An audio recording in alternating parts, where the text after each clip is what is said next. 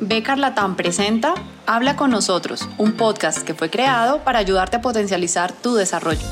El día de hoy eh, tenemos como invitada a María Isabel Rubio. María Isabel ha estado con nosotros ya en algunas oportunidades, nos ayuda también en nuestro em, programa de Inside Mentoring en Latam. María Isabel es psicóloga, ella tiene eh, varios años de experiencia eh, en, organizaciones eh, y trabaja ahora como consultora en coaching, mentoring, temas de diversidad, en fin, ayuda a las organizaciones a alcanzar sus objetivos y a las personas que trabajamos en ellas. Así que, María Isabel, bienvenida. Muchas gracias, Juana. Un gusto volverte a tener con nosotros. No, gracias a ustedes, lo mismo digo. bueno, María Isabel, hoy eh, queremos hablar sobre estrés laboral, queremos hablar sobre lo que hoy estamos eh, llamando burnout. Eh, no pude encontrar una buena traducción del término al español. No sé si tú puedas ayudarme con qué traduce burnout en español. Miércoles, pues, pues difícil. Generalmente la, la, definición que uno encuentra de, de, burnout es como el síndrome de desgaste profesional. Em, pues que obviamente es mucho más largo que una sola palabrita que es burnout, ¿no? Em, pero sí, creo que tiene que ver mucho con, un tema de, estrés crónico, digamos, de alguna manera. Muy bien, muy bien. Entonces, María Isabel, eh, la idea es que podamos entender estos conceptos, podamos entender qué es estrés, ¿ya? ¿Qué es burnout? ¿Cuál es la diferencia? Pero sobre todo, ¿qué podemos hacer para identificarlo en nosotros mismos en aquellas personas que nos rodean, no solamente nuestros compañeros de trabajo, sino además si somos un líder en nuestros equipos y cómo hacer para, em, pues para superarlo. Ok, ok. Bueno, bueno, pues de nuevo mil gracias, Juana, por, por, esta, por esta invitación. Em, la idea, como dice Juana, pues es que esto sea un conversatorio, entonces, pues los comentarios, las preguntas siempre serán bienvenidas. Eh, no necesariamente para todas las preguntas tendremos la respuesta. Nos comprometemos a buscarlas y si no la tenemos y, después hacérselas llegar. Lo que les propongo es que también empecemos como con, con un pequeño ejercicio. Seguramente algunos de ustedes ya han tenido una o dos reuniones hoy o ya han empezado a trabajar desde temprano. Entonces, les propongo que hagamos algunos ejercicios que nos ayuden como como a estirar y a, relajarnos un, poquito. Si quieren pararse, de pronto mejor. Si quieren quedarse sentados, igual se pueden quedar, se pueden quedar sentados. Eh, vamos a empezar como por despertar un poquito la cara. Entonces, vamos a poner los dedos, si quieren el dedo índice, lo vamos a poner aquí entre las cejas y vamos a empezar a hacer un masajito chiquito acá. Luego vamos a ir arriba de las cejas e igual hacemos un masaje en círculos. Y luego si ustedes suben otro poquito, encuentran que más arribita hay como un huequito. Ahí vamos a hacer otro masaje. Luego, donde se terminan las cejas, hacemos otro masaje como en, en la sien.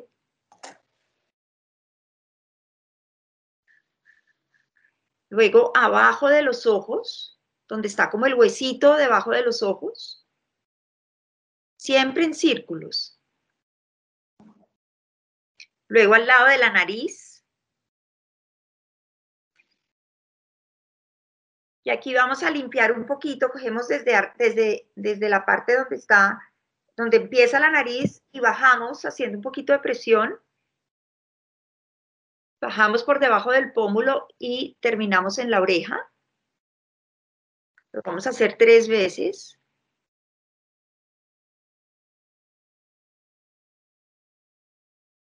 Luego aquí abajo, en el mentón, igual círculos. Ahora al lado de las orejas.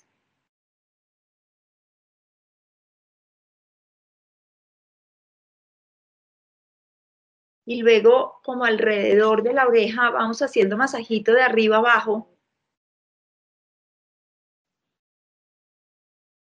Y cuando terminamos, jalamos el lóbulo de la oreja hacia abajo y hacia adelante, con un poquito de fuerza que se sienta. Y para terminar, vamos a poner los dos dedos chiquitos, los dedos meñiques, donde en el entrecejo, y los dos dedos pulgares, donde, eh, donde inicia la oreja. Y vamos a llevar todos los con todos los dedos, vamos a hacer un recorrido por la cabeza, teniendo siempre los pulgares pegados a las orejas. Y llevamos los dedos hasta el final del cuello.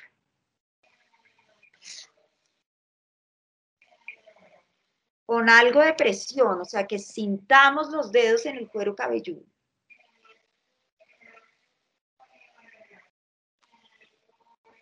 Listo. Ahí quedamos de una vez peinados o despeinados. Un poco.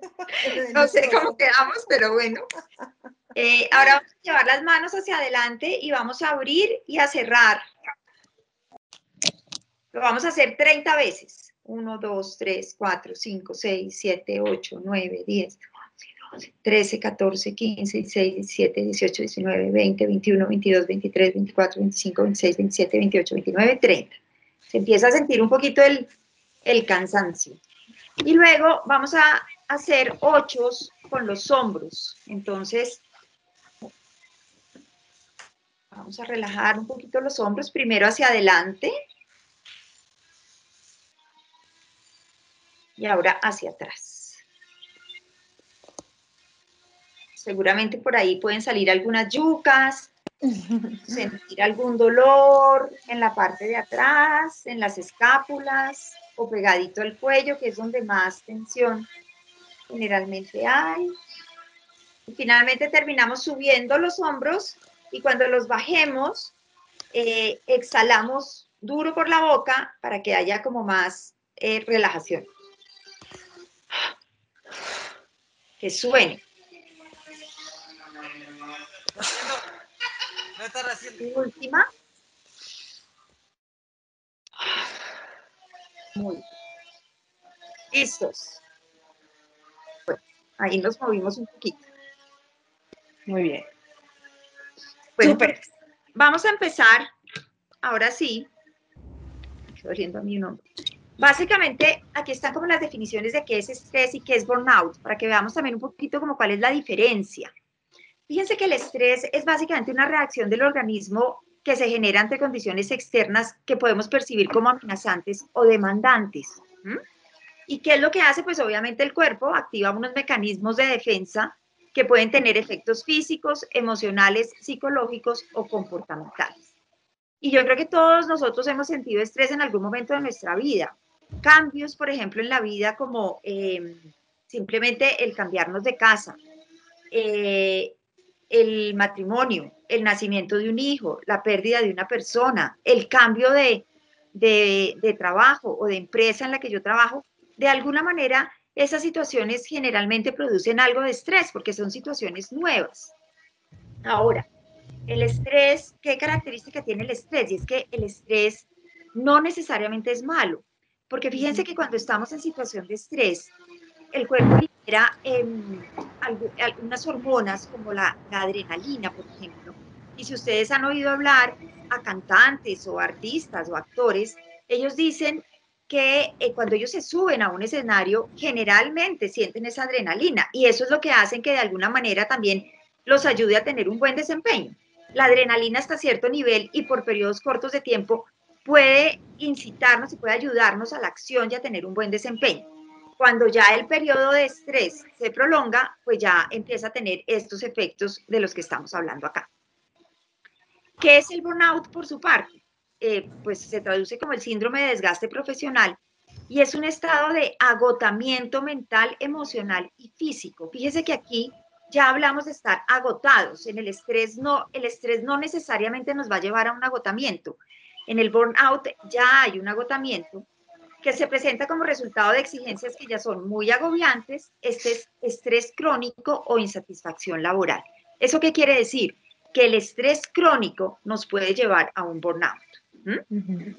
Por eso es tan importante cuando empezamos a sentir que estamos estresados, que hay alguna situación que nos está generando estos factores físicos, emocionales, psicológicos o comportamentales, es importante empezar a hacer cosas que nos puedan ayudar, digamos que de alguna manera, a gestionar.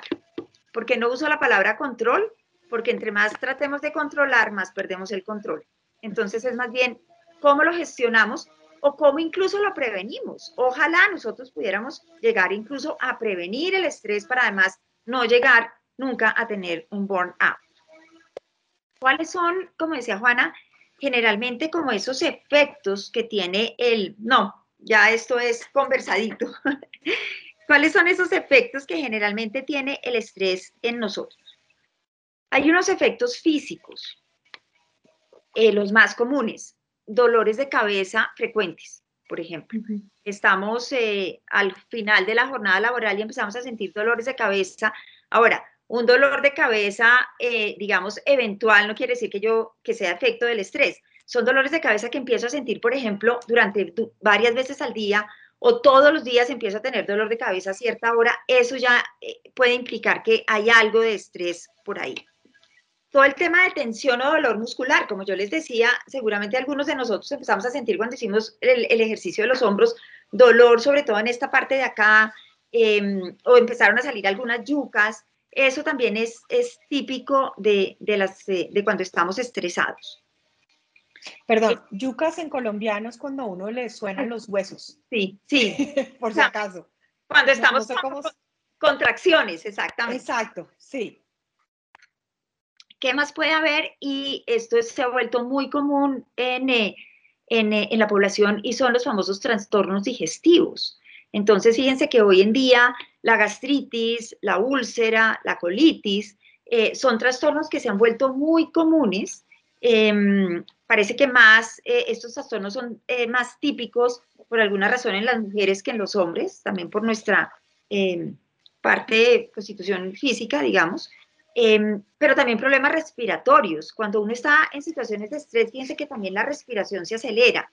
Entonces, personas que, por ejemplo, han sido eh, propensas al asma en situaciones de estrés pueden volver a tener asma o los síntomas asociados con el asma. Muy común también hoy en día, se ha vuelto muy, muy común los problemas asociados al sueño, insomnio, por ejemplo. Entonces uno oye que las personas dicen, es que llevo ya un mes despertándome todos los, todas las noches a las 3 de la mañana. Pues eso no es normal. Deberíamos tener un sueño profundo y reparador que realmente además nos ayude a estar mejor y descansados al otro día. Eh, y obviamente también se ve afectado el sistema inmune entonces nos volvemos mucho más, em, digamos, hay más probabilidad de que esos virus y esas bacterias que puedan estar en el ambiente puedan entrar y puedan atacar nuestro, nuestro organismo. Entonces, por ejemplo, las gripas. Las gripas son muy frecuentes cuando el sistema inmune está bajito y puede estar relacionado también con temas de estrés. Eso digamos que como a nivel eh, físico. Cosas que eh, puedan ser de, pronto un poco más... Em, digamos, entre comillas, fuertes, cuando empezamos a tener, por ejemplo, dolor en el pecho, eh, que puede estar asociado también a temas de ansiedad o de angustia, que pueden acompañar a veces también el estrés. Y eso ya está relacionado con temas más emocionales, psicológicos, relacionados más con el estado, estado de ánimo. Podemos llegar a sentir angustia, entonces nos sudan las manos. Eh, sentimos a veces como taquicardia, sentimos fatiga, em, incluso podemos llegar a sentir náuseas en esos momentos que además muchas veces se confunde con los síntomas de lo que puede ser un ataque cardíaco. Entonces, ¿qué pasa? Que genera aún más angustia y más ansiedad y se nos vuelve una cosa ya eh, un poco más difícil de manejar. Nos podemos sentir inquietos. Yo no sé si algunas veces ustedes han sentido la sensación de que como que no nos podemos estar quietos, si estamos sentados estamos moviendo las piernas o estamos balanceándonos, eso puede estar relacionado también con estrés. Eh, podemos empezar a sentir como desmotivación, como que nada nos llama la atención, como que todo nos parece que no, todo nos da pereza. Em, podemos, podemos volvernos muy irritables ante cualquier cosa que, que no nos guste, reaccionar de una manera un tanto, digamos, agresiva de alguna forma. Podemos también, al contrario, tener tristeza o depresión. Entonces, llorar y llorar y llorar, a veces sin sentido, y amanezco y me dan ganas de llorar, y por la tarde me dan ganas de llorar, y al otro día también, y no sé qué es lo que me está pasando. Eso puede ser también, eso puede ser un, algo que está relacionado con, con el estrés. Puedo sentir también miedo, puedo sentir también frustración. Entonces, fíjense que son una cantidad de, de, de elementos relacionados con el estado de ánimo, con esa parte más emocional, que pueden ser de alguna manera manifestaciones de estrés. Y en el comportamiento, pues aquí también hay otras cosas. Hay una que, que son muy comunes, que son, empiezan a, poder aparecer desórdenes alimenticios. Entonces, o tengo una ansiedad loca por comer y me la paso comiendo todo el día y no puedo parar, o pierdo el apetito y ya no quiero comer nada, ni siquiera lo que me parecía más rico y lo que más me provocaba, ahora me dan ganas de comer.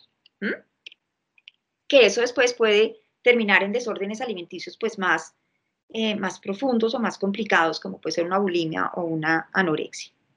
Em, podemos empezar, por ejemplo, a tener eh, hábitos relacionados con consumo de algunas sustancias que nos pueden tranquilizar. Entonces, digamos, si eh, yo fui fumador o soy fumador, de pronto o vuelvo a fumar o fumo aún más.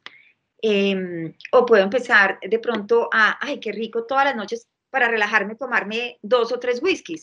Pues un whisky de pronto eventualmente por la noche está bien, pero si ya empiezo a tomar whisky todas las noches o vino todas las noches y en, una, en cierta cantidad, pues de pronto eso ya tampoco está bien o me va a ayudar, sino al contrario, puede incluso, cuando pasa el efecto de estas sustancias, ¿qué es lo que pasa? Pues que entonces el organismo vuelve otra vez y baja.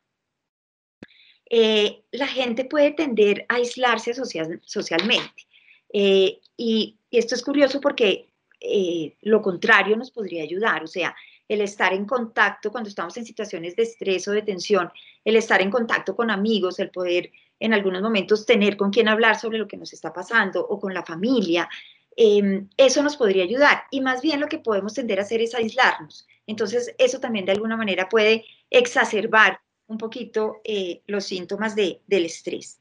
De pronto nos da pereza si hacemos ejercicio, por ejemplo, entonces ya nos da pereza hacer ejercicio y el ejercicio ayuda. Entonces, todo eso hace que, como que se, como les digo, se exacerben los, los síntomas. Puedo empezar a tener problemas de memoria, por ejemplo, entonces me olvidan las cosas. Entonces, Fíjense cómo hay una cantidad de, aspectos relacionados con, el comportamiento, con el estado de ánimo o con el cuerpo a nivel físico que nos, que nos pueden estar dando, em, digamos, de alguna manera como alertas de, ojo, que puede estar, aunque no se esté, no esté dando cuenta necesariamente, em, esto puede, puede ser respuesta a que usted se está sintiendo de alguna manera en una, eh, bajo estrés, o sea, que, realmente hay una, hay una tensión. Y digo que muchas veces nos damos cuenta porque, no nos damos cuenta, porque desafortunadamente en el agite y en la velocidad en la que vivimos hoy, pocos momentos nos tomamos para hacer conciencia de cómo estamos y de cómo está nuestro cuerpo, por ejemplo. ¿Mm? Me duele la cabeza, me tomo un Dolex, o una aspirina, o una acetaminofén tengo problemas digestivos, eh, pues igual, eh, o recurro al esomeprazol o al gaviscon o a la milanta o bueno, a cualquier antiácido y sigo. O ya si son eh, problemas que son, digamos, más em, persistentes en el tiempo, entonces voy donde, donde el gastroenterólogo, que entonces me manda endoscopia, colonoscopia, etcétera, y me lo tratan como tal, sin ver que de pronto hay algo que está asociado al estrés. Entonces, no estoy, terminamos de alguna forma eh, controlando y manejando los síntomas, no cuál es la causa raíz del problema. Entonces, eh, por eso es como, como, como les digo, es importante hacer conciencia de cómo estamos y realmente qué es lo que está originando o qué es lo que está generando eso que nos está pasando. Em, desafortunadamente, muchas veces, como les digo, la medicina nos ve por pedacitos. Entonces, si tenemos el problema digestivo, lo ve el gastroenterólogo, si tenemos el dolor de cabeza, lo ve un médico general, sí. y, e incluso muchas veces lo que nos pueden estar dando para una cosa nos puede estar, eh, no puede estar ayudando a otra cosa. Entonces, por eso es importante que nosotros mismos aprendamos a conocernos y a entender qué es eso que nos, que nos puede estar pasando. ¿Qué hacer o cómo, cuáles son esas cosas que nos pueden ayudar de alguna manera o a evitar que nos dé estrés o cuando nos sintamos estresados a disminuir un poquito ese estrés. Y realmente son cosas que son sencillas, em, pero que precisamente por eso, por la falta de tiempo o porque eh, no somos conscientes de lo, que está, de lo que nos está pasando, no hacemos. Por ejemplo, la actividad física. La actividad física es fundamental porque así como el estrés libera unas hormonas en el organismo, la actividad física también lo hace. Y son hormonas que de alguna manera ayudan a controlar esas hormonas que genera eh, que genera el estrés. Aprender a relajarnos. Y esto no quiere decir que todo el mundo tenga que hacer yoga, o todo el mundo tenga que hacer tai chi, o todo el mundo tenga que hacer chigón, o todo el mundo tenga que meditar. No, cada quien encuentra su manera de relajarse. Hay gente que se relaja haciendo ejercicio. Hay gente que se relaja haciendo estas técnicas que yo les he mencionado. Hay gente que se relaja simplemente sentándose y mirando al horizonte. Espectacular. O sentándose y mirando algo de su casa. Perfecto. Ahora, hay gente que dice, yo me relajo viendo televisión. Claro, esa puede ser una forma de relajarse. Lo que pasa es que también aquí lo que buscamos, acuérdense, es que a través de eso que escogimos para relajarnos, no tengamos también la mente permanentemente ocupada, porque también es la, tener la posibilidad de hacer un poquito de conciencia de qué está pasando conmigo. Como les decía, pasar tiempo con, la familia y con los amigos, eh, el compartir, el poder expresar eso que me está pasando, eso que me está sintiendo, que estoy sintiendo, eso es fundamental. Nosotros somos seres sociales por naturaleza. Entonces, el aislamiento sentido nos ayuda tiempo para mis hobbies.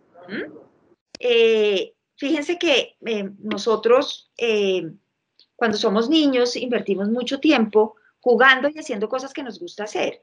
Bueno, hoy son más temas de tecnología y etcétera, pero cuando nosotros éramos niños, fíjense que gastábamos, invertíamos mucho tiempo realmente jugando cosas que seguramente nos relajaban y nos permitían expresarnos, también expresar ese ser nuestro. Es importante que esos pasatiempos y esos hobbies nos permitan hacerlo. Hobbies hay miles, desde cocinar, tejer, dibujar, el cine. Em, aquí sí hablamos de todo aquello que nos pueda divertir. Los deportes también pueden ser hobbies. Dormir lo suficiente. Dormir es muy importante porque definitivamente dormir es lo que también nos permite eh, recargarnos de energía. Es una de las cosas que nos recarga de energía. Entonces, dormir es fundamental. Fíjense que cuando nosotros, no, la noche que no podemos dormir bien o que no dormimos las suficientes horas, al otro día no rendimos lo mismo y nos sentimos de alguna manera cansados, nos sentimos como agobiados, como cansados. Entonces, dormir es muy importante. Y también comer bien es muy importante, o sea, la alimentación balanceada es fundamental. Em, nosotros, eh, desafortunadamente, eh, nos hemos ido mucho por, por, la comida chatarra, entre comillas, em, y realmente las frutas hacen falta, las verduras hacen falta. Tomar agua es muy importante. Fíjense que gran porcentaje de nuestro cuerpo es agua y por eso es importante que nosotros nos mantengamos permanentemente hidratados. Entonces, eh, tomar más o menos unos seis vasos de agua al día es importante para el organismo. Y ojo, no es lo mismo tomar agua que tomar jugo, obviamente de todas maneras es líquido, pero si ustedes van a limpiar algo, si ustedes van a lavar un vaso, pues no lo lavan con, con un jugo, porque les queda pegajoso, pegachento, azucarado, etcétera. Lo lavan con agua. El agua de alguna manera también nos ayuda a limpiar el organismo. Y hay gente que dice, no, pues que a mí el agua no me gusta podemos empezar con una agüita, con unas goticas de limón o con unas hojitas de hierbabuena, etcétera, cosas que le den algún tipo de sabor, porque sea más agua, o sea, que realmente nos ayude también como, como a limpiar. Em, eso es como básicamente, digamos, los, la información fundamental sobre, sobre el estrés. No sé si hay... Eh, pero creo que retomando lo que mencionas sobre cómo identificar el estrés, yo creo que es muy importante lo que dices de hacer un alto en el camino, ¿ya? Y tener como esos espacios donde uno, uno pueda como reflexionar y, y ver qué está pasando con uno, porque entramos en estos pilotos automáticos, ¿no? La reunión, el almuerzo, y más ahora que tenemos una rutina que se, que si estamos trabajando en la casa, entonces tenemos como esa, e, esos roles tan unidos uno con el otro, como que no paramos. ¿ya? Yo, yo misma, a mí misma me ha pasado que a veces me doy cuenta que son las 4 de la tarde y yo realmente no me he levantado ni al baño. Entonces, poder tener esas, también generar esas rutinitas en donde uno pueda hacer ese análisis me parece súper importante y revisar cómo estamos, ¿ya? Y no pasar de una vez a la solución de la gastritis, a la solución del dolor de cabeza, sino bueno, ¿por qué me está doliendo la cabeza? Hacernos esa pregunta es muy importante. Y moviéndonos un poco al tema de, cuando tengo un equipo, pues también ayudar a nuestras personas a que lo hagan y dar esos espacios me parece que es tremenda, tremendamente importante. Em, últimamente, me em, digamos que como en diferentes foros hemos hablado sobre, sobre qué debemos hacer. Y una cosa que se nos olvida lo poderoso que puede llegar a ser de preguntar cómo estás. ¿Cómo estás? Y realmente oír la respuesta y empezar a generar una conversación alrededor de esto me parece poderosísimo porque le pega a todo esto de relacionamiento, le pega ayudar a hacer una autoconciencia frente a cómo está la persona realmente, que a veces como, pues como líderes y como miembros del equipo esto se nos olvida. Sí, eso es cierto. Fíjense que, por ejemplo, un, buen hábito puede ser eh, cada vez que vayan a empezar una reunión, tomarse dos minutos, eh, ya sea para hacer uno de estos ejercicios de estiramiento o simplemente para decir, ok, vamos a hacer dos minutos en que todos vamos a cerrar los ojos y vamos a sentir cómo está nuestro cuerpo. Y ya ahí, eh, pues obviamente en internet encuentra uno miles de, ejercicios de escaneo corporal, unos más largos, otros más corticos, pero simplemente el, el darse el tiempo, dos o tres minutos de cerrar los ojos y recorrer el cuerpo para ver dónde identifica uno si puede haber, si siente obstrucciones, si siente dolor, eh, si siente algún tipo de molestia. Y no es entonces para empezar a juzgarnos o para empezar a dar explicaciones racionales porque eso no nos sirve de nada. O la gente dice, ay, no, pero es que yo me siento y como no puedo dejar la mente en blanco. No, no, no, no, es que no se trata de dejar la mente en blanco. Es simplemente, y si vienen pensamientos, solo los dejo pasar, no pasa nada. Es empezar a educarnos a nosotros mismos en ser conscientes de cómo nos estamos sintiendo. Aquí Juan Espinosa nos comenta, dice, creo, creo que es importante dedicarse un tiempo a solas. Según el autor de Mañanas Milagrosas, dedica 20 minutos a la meditación, 20 al ejercicio, 20 minutos a escribir. Lo que hablábamos, generar esas rutinas dentro de toda la rutina que tenemos de nuestra vida familiar, personal y laboral, también generar esas pequeñas rutinas de, un escaneo, de tiempo a solas, de, hobbies, de relajación, en fin, de, esas cosas que nos ayudan a generar espacios que eh, nos, nos, generan, em, digamos, eh, eh, actividades frente a manejo de estrés. Exactamente, exactamente, exactamente. Escribir es muy poderoso también. Escribir cómo me siento, por ejemplo, es súper poderoso. Ok. Aquí Cristian nos pregunta, dice, ¿y el estrés en tiempos de pandemia, donde hay cuarentena y es difícil hacer deporte? Volvemos, estamos en tercera ola en Latinoamérica. No debemos tener contacto físico y social eh, y tenemos los medios de comunicación con mucha información negativa. ¿Cómo puedes manejar eso nosotros y con nuestras familias? Claro. Ahora, fíjense que, eh, y ahí, está, ahí estás mencionando una cosa fundamental, Cristian, y es el tema de la familia. Eh, si yo vivo con otras personas, sacar también espacio para compartir todos. Aprovechemos que estamos todos en la casa para de alguna manera, por ejemplo, hacer el esfuerzo y almorzar todos al tiempo. Yo sé que como dice Juana no es fácil porque pues están, los chinos están en colegio virtual, nosotros estamos en trabajo virtual. Eh, sin embargo, intentar tener esos espacios de compartir que no sean todo, no sean necesariamente sentados mirando la televisión donde no, no estamos compartiendo, eh, sino más bien o estamos compartiendo una actividad, pero no estamos pudiendo compartir cosas nuestras. Más bien buscar espacios como las comidas donde nosotros podamos compartir. Ahora sí, el ejercicio es difícil. Sin embargo, fíjense que incluso en todos estos decretos que están sacando cuando nos encuarentenan, como el fin de semana que pasó, eh, siempre nos dan, eh, siempre dicen, usted tiene derecho a tantos minutos de ejercicio al día. ¿Eso qué quiere decir? Que yo puedo salir así sea a caminar o a trotar además, porque es importante, yo sé que el clima no, por, lo menos aquí en Bogotá, no sé en otras ciudades y en otros sitios como este, aquí en Bogotá no ha ayudado mucho porque no ha habido mucho sol, eh, sin embargo, tomar el sol también es fundamental. Entonces, aprovechemos que tenemos esa oportunidad de salir, obviamente con todas las medidas de bioseguridad, aprovechemos esas salidas, así sea para caminar o para trotar el que quiera trotar o para montar en bicicleta el que quiera montar en bicicleta, tratemos sí de hacer ejercicio y ojalá que sea algo de ejercicio al aire libre. Ahora sí, tenemos limitado el, tema de, de, eh, de contacto social.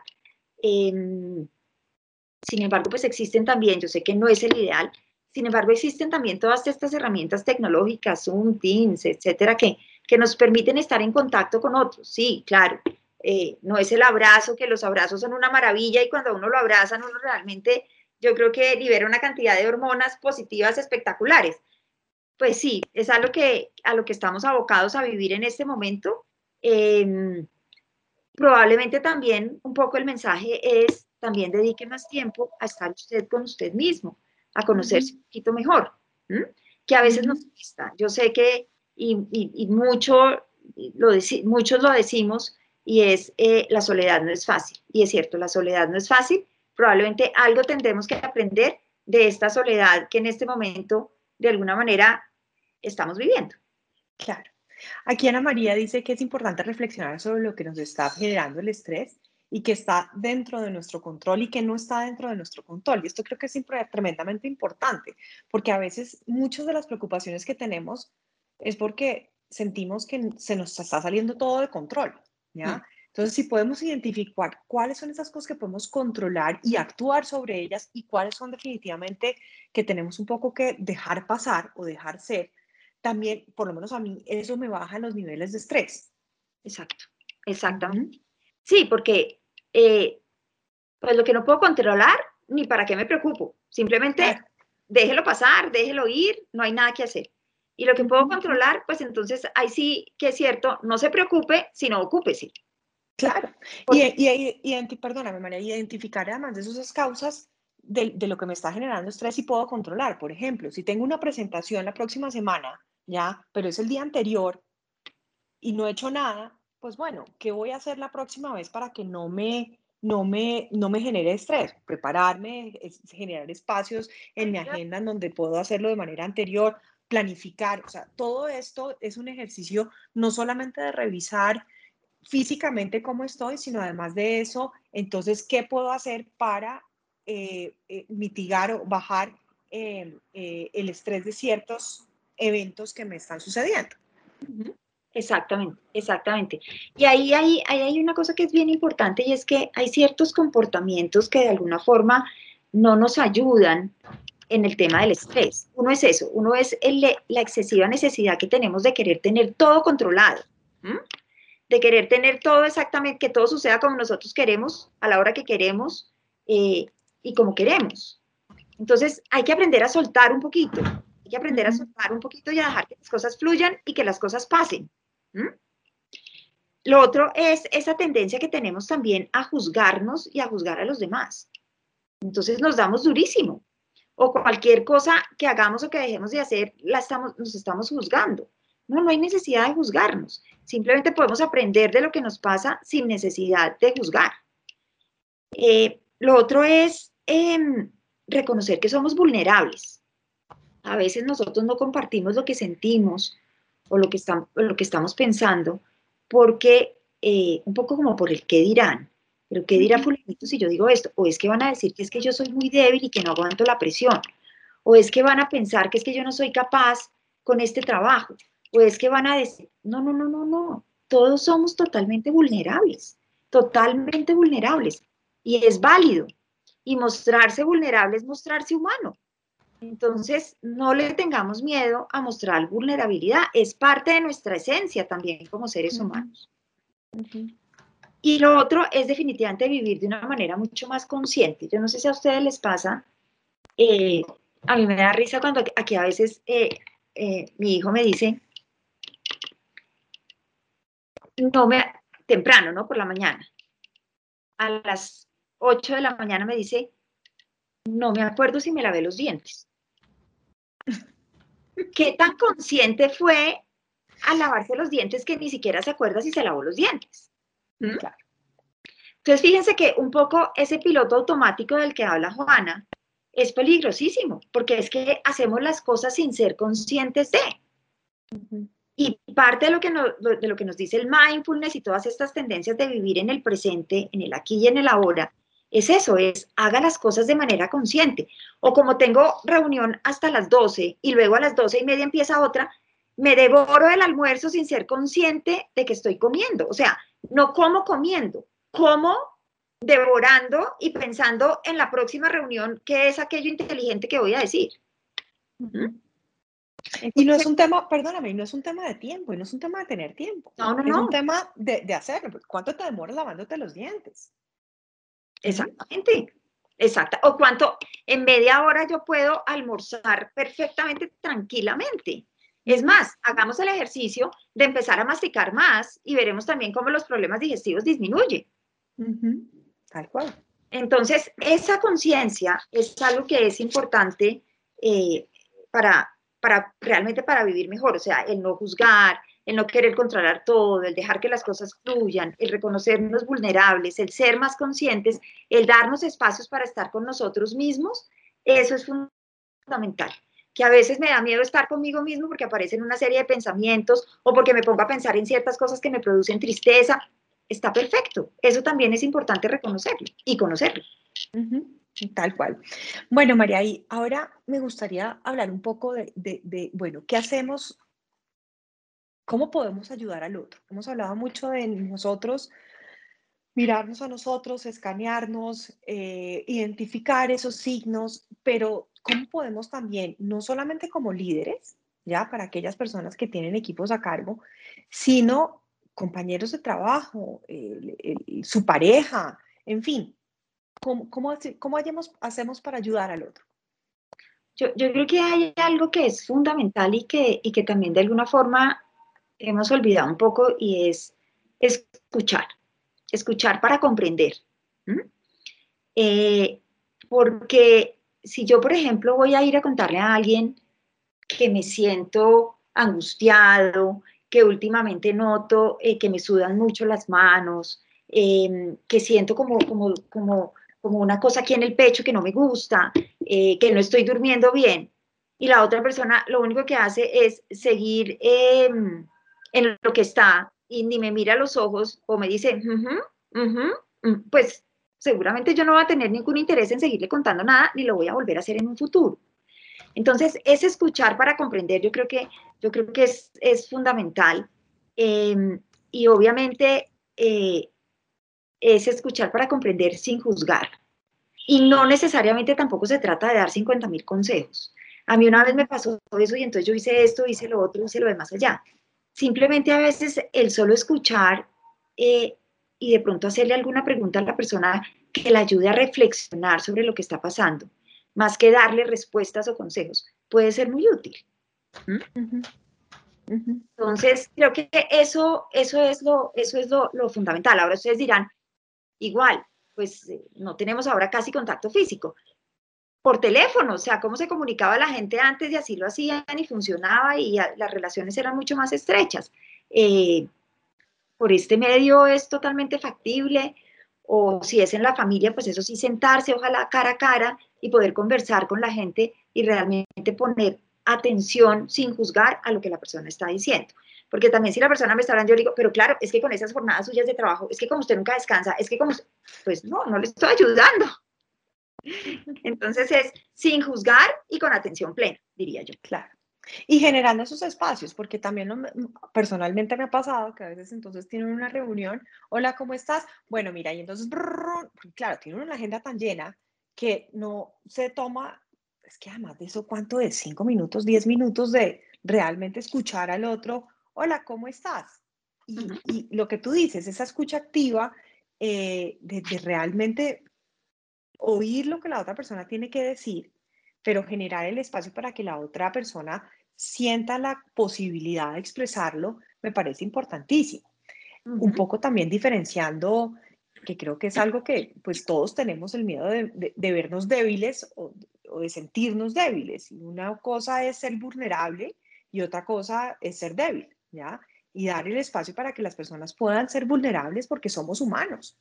Y a, y, y a todos todos sentimos, todos tenemos emociones, a todos nos afectan las cosas eh, y todos tenemos un mundo además eh, más allá de lo que podemos ver en la pantalla o en la reunión eh, que estamos manejando. Entonces también poder darnos nosotros mismos la oportunidad de ser vulnerables y darle al otro el espacio para hacerlo con nosotros me parece importantísimo. De acuerdo, totalmente de acuerdo. Eso es, eso es, eso es eso es fundamental y por eso es tan importante el, no juzgar, sino más bien comprender y si hay alguna, alguna pregunta que, que le pueda ayudar al otro a caer en cuenta de algo o a darse cuenta de algo, pues bienvenida, obviamente. Claro, claro. Y también dejar un poco, que también he notado un poco eh, eh, últimamente, es esa idea de que el que no está estresado, entonces no está trabajando lo suficiente. Creo que sí, no, es que no, no sé, he, notado que entonces sí, las personas como que eh, están llevando sus trabajos y sus cosas a unos extremos como para demostrar que están haciendo lo que tienen que hacer. Y me parece que es, que es, es bien peligroso, o sea, todo en su justa medida. Sí, yo eh, no sé si, si, si, te acuerdas, Juana, en una, en una conferencia de ética que estuvimos alguna vez y, y la persona decía que hoy la frase, eh, una frase muy común de la gente hoy es, es que no tengo tiempo. Y él decía, es que el que no tiene tiempo, la vida no le pertenece. Entonces, reflexionemos un poquito y tiene todo el sentido del mundo. Claro. Eh, hasta, qué, ¿Hasta qué punto también yo estoy viviendo la vida o la vida me está viviendo a mí? Y volvemos a, a, toda esa concepción del control, ¿no? Y que las cosas se me salen de control porque es que no tengo tiempo, porque no puedo controlar el tiempo. No, no, no. Claramente uno puede tener estrategias ya que lo ayuden a eh, generar ese tiempo que supuestamente no tengo para poder hacer lo que tengo que hacer, para además de eso darme tiempo a mí misma eh, y generar esos espacios eh, que me ayuden a manejar mis emociones, mi estrés, mis obligaciones y responsabilidades. Exactamente, exactamente. Y acordémonos además que en el, tema del control es, es bien paradójico, ¿no? Porque eh, entre yo más controle, más, más control quiero tener, más límites, más controles, más reglas, más cosas ponga. Y entre más de todas esas cosas ponga, más estoy perdiendo el control. Entonces, hay que tener cuidado con eso. Hay que tener cuidado con, con, esa necesidad extrema que tenemos de control. Y lo otro es también eh, como ser consciente de muchas cosas que nos hemos eh, que hemos interiorizado de pronto de, una cultura o de una sociedad eh, y que mm, probablemente no nos hemos cuestionado. Por ejemplo, ¿qué es para nosotros el éxito? ¿Mm? El éxito y qué implica ese concepto o ese ideal de éxito que yo tengo. ¿Y es realmente eso lo que es el éxito para mí? Para algunas personas el éxito podrá ser llegar a ser presidente de una compañía. Para otras personas el éxito podrá llegar a ser tener carro, casa, beca, yate, perro, hijos, etc. Para otra persona el éxito simplemente puede ser prestar el mejor servicio que yo pueda a mis clientes, por ejemplo. ¿Mm? Claro. Entonces, no dejarnos llevar por cosas que la, digamos que la sociedad y la cultura va, entre comillas, imponiendo, sino realmente cuestionarnos y entender para nosotros qué es lo importante en la vida. Y, en, y en los diferentes momentos de la vida, porque también esas son, son, son nociones que no son estáticas en el tiempo. Yo, cuando yo tenía, no sé, 20 años, que fue, fue hace muchos años, eh, mi concepción del éxito y lo que yo era importante, de lo que era importante y mis prioridades es completamente diferente a lo que yo hoy tengo como mi noción de éxito y mis prioridades y de importancia. Claro, claro, total eso va cambiando también en el tiempo y en la medida en que a uno la vida le va cambiando, uno va viviendo nuevas experiencias, nacen los hijos, por ejemplo, todo eso cambia las prioridades y cambia eh, como todas las preconcepciones que uno, que uno tenía antes. Claro, entonces yo creo que si yo hoy siguiera pegada a esa noción de, de éxito que tenía cuando tenía 20 años, estaría volando en burnout, claramente. Exactamente. Entonces creo que también es importante hacer ese alto en el camino y volvemos al tema de los pilotos automáticos y los altos en el camino y decir, bueno, ¿cuál es mi prioridad hoy? ¿Qué es lo que es importante para mí? ¿Y cómo, qué recursos tengo para enfilarme hacia eso? Exactamente, exactamente. Y, sobre todo, y yo creo que todo esto que hemos hablado es muy importante para que, porque el estrés de alguna manera, eh, digamos que se puede gestionar. Eh, y lo podemos hacer nosotros mismos, probablemente con ayuda de los amigos, de los demás. Cuando hablamos de burnout, ya estamos hablando de un punto de agotamiento total. que ya empiezan a aparecer otras cosas. Entonces ya la autoestima se empieza a afectar, por ejemplo. La sensación de logro empieza a disminuir. Entonces ya la persona, y de hecho se llama burnout, es porque muy seguramente la persona ya no va a poder desempeñar el trabajo que venía desempeñando. O sea, realmente se quemó, la persona está quemada. Eh, y por eso es tan importante eh, poder controlar el estrés y lo que nos está generando todos estos efectos físicos en el estado de ánimo, a nivel comportamental, etcétera, antes de que realmente nos, estamos, nos, nos sintamos quemados. Claro, Y la importancia de pedir ayuda. Yo creo que aquí ya también, ya cuando estamos hablando de burnout, ya estamos hablando de niveles en donde muy probablemente las personas necesitan ayuda, una ayuda bien sea de, su familia, de su supervisor, eh, de, de, un profesional, no sé, reconocerlo lo antes posible para poder buscar esa ayuda eh, es muy importante.